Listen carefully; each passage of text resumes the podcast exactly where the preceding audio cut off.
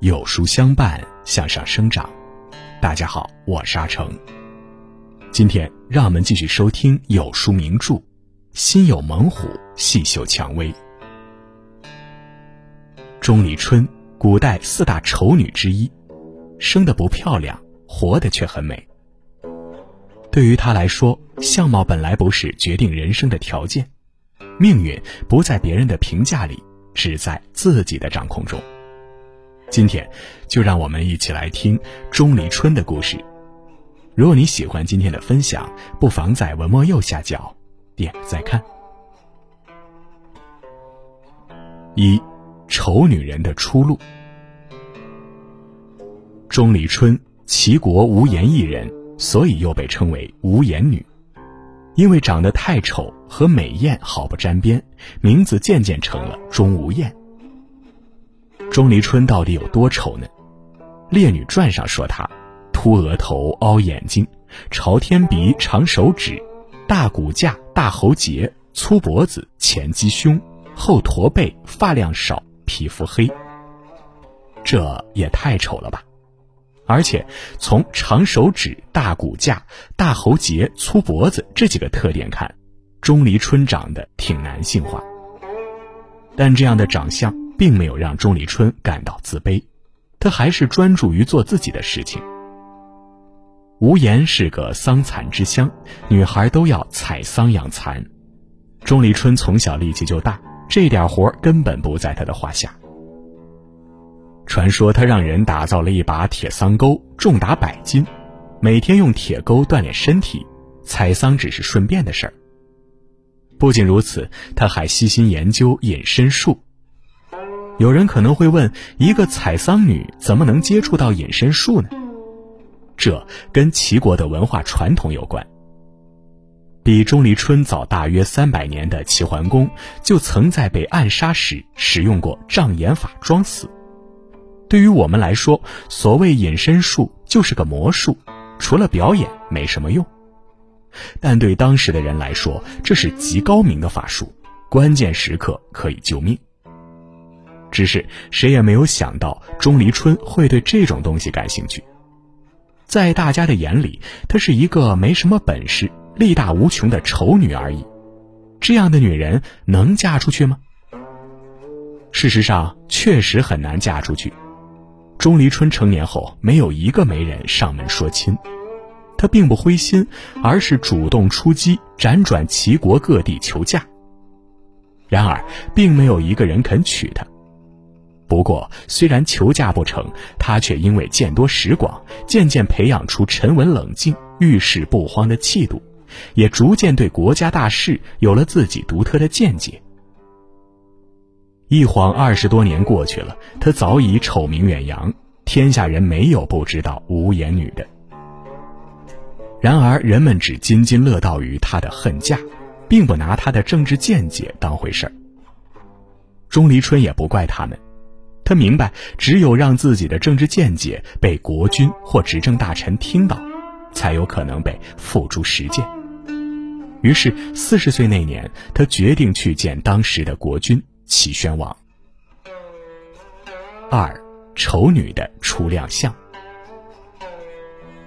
钟离春来到皇宫之外，对负责通报的侍卫说：“我就是那个嫁不出去的女人。听说国君有圣德，所以想给他打扫卫生。”古人所谓“给某人打扫卫生”，意思是要嫁给某人。想必那位侍卫早已练就泰山崩于前而色不变的绝技。反正史书上没说他听到这话有什么反应，只是说他转身上报了国君。当时齐宣王正在大摆宴席，和大臣们喝得不亦乐乎。和那位面无表情的侍卫不同，这帮大臣立刻捂嘴大笑。天下第一丑女想嫁给君王，天底下还有比这更奇怪的事儿吗？齐宣王自然也非常好奇，于是召见了钟离春。一见果然是又老又丑，不过神态气度倒是沉稳大气。齐宣王毫不客气地说：“先王已经替我娶了妃子，后宫已经没有空位了。再说了，乡下的平头百姓都不肯娶你，你却要嫁给国君，难道有什么过人之处吗？钟离春微微一笑，回答说：“没有，我就是被您的仁义恩德迷倒了。”齐宣王心说：“这丑女人嘴倒是挺甜的，但他还是认为，如果钟离春没有什么过人之处，恐怕不敢有这种非分之想。”于是追问说：“你到底擅长什么？”钟离春看了齐宣王一眼，半天没有说话。齐宣王见他虽然没有答话，但神态举止一丝不乱，不像是在逃避，更像是在思索。于是便耐住性子，等着钟离春回话。这时的大臣们脸上渐渐没有了讥笑的表情，也在静静的等着钟离春开口。钟离春终于说：“我会隐身。”齐宣王半信半疑说。隐身一直是我的愿望，你且试一下。话音还没落地，钟离春忽然不见了。齐宣王大吃一惊，立即要来引书，照着念叨隐语，可是不管用。这下他酒也不喝了，赶紧退席，脑子里一直在琢磨是怎么回事想了大半夜也没搞明白，倒是越琢磨越觉得这丑女人不一般。三。丑女的逆袭。第二天，钟离春再来时，齐宣王一改之前看笑话的想法，态度恭恭敬敬，询问起隐身术的事儿。钟离春却一字不答，只是瞪眼咬牙，手拍膝盖，说：“危险了，危险了！”连说四遍。齐宣王很疑惑，问钟离春：“你能解释一下这是什么意思吗？”钟离春回答。齐国西边有秦国这个隐患，南边有楚国这个强敌，朝中奸臣成群，众人不服。您都四十了，还不立太子，不关注百姓，却总是盯着妃子，这是第一个危险。您为了喝酒建了这水中高台，足足有五层，金银珠宝、绫罗绸缎，用了不知多少，太劳民伤财了，这是第二个危险。您身边的人嘴甜心黑，作威作福，搞得那些闲人都不敢来，这是第三个危险。您成天就知道吃喝玩乐，一点也不关心外交和政治，这是第四个危险。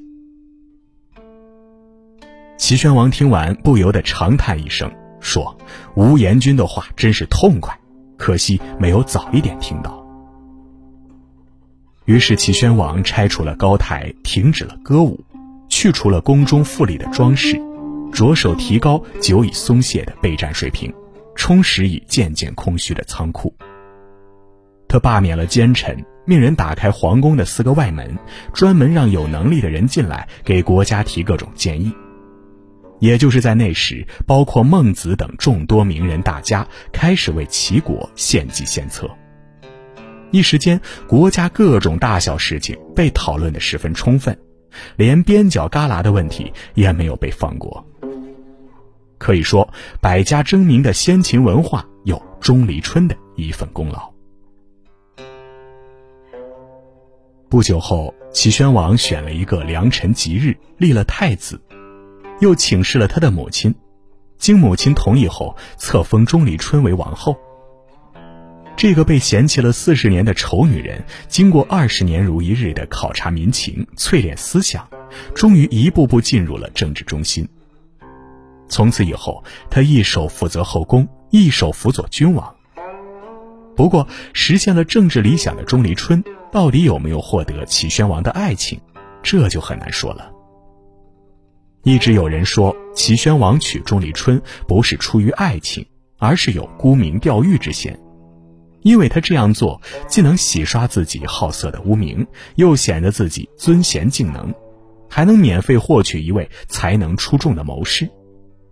但齐宣王的真心不可以怀疑，钟离春的功劳却不容抹杀。《列女传》称赞钟离春：“齐国大安者，丑女之力也。”本来日渐衰微的齐国。因为钟离春的功劳，竟然出现了前所未有的强盛局面。只可惜，钟离春辅佐齐宣王没几年就去世了，死因不详。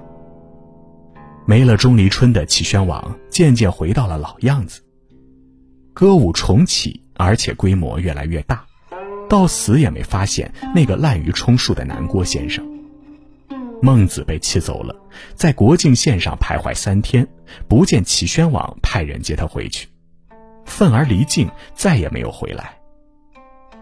多年以后，齐国被灭国，那时齐国的百姓只好在痛苦中怀念这位丑娘娘了。